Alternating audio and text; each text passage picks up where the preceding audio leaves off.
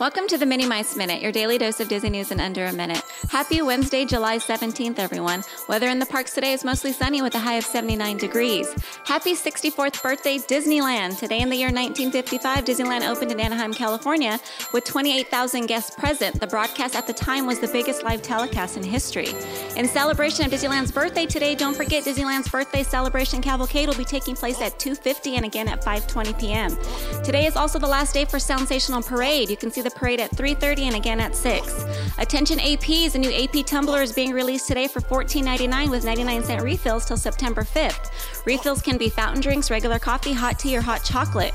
Rumor has it that Harry Styles, the former singer from One Direction, will play Prince Eric in Disney's new live action The Little Mermaid. We will definitely keep you posted. Thanks for listening.